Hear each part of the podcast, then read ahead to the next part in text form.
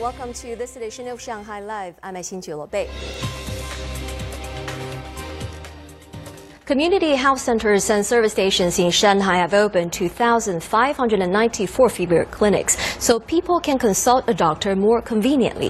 Zhang Hong tells us more.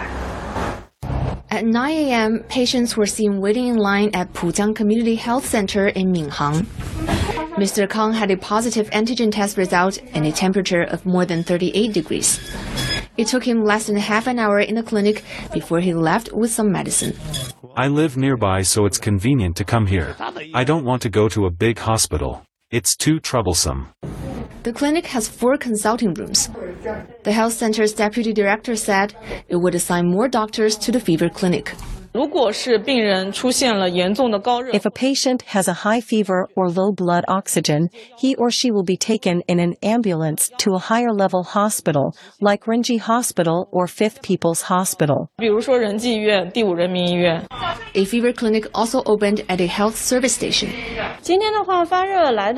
We have three patients with a fever today. Most came alone and with mild symptoms. We have regular drugs to treat these symptoms. Local authorities have been making efforts to ensure community clinics have enough medicines so people can avoid going to a large hospital. Shanghai Museum held a number of events over the weekend to celebrate its 70th anniversary. Zhang Yue has more. The celebration started on Saturday afternoon with an international online conference that included directors of several leading international museums, like the British Museum and the Metropolitan Museum of Art in New York. Hi, I'm Max Hollein, director of the Metropolitan Museum. Happy birthday to the Shanghai Museum. The directors discussed topics such as how museums help cities develop and how they boost confidence in one's culture.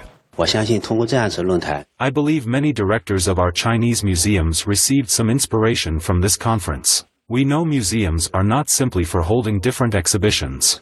We need to take into consideration what we can do to help build a better city and better country in the future. That's our responsibility.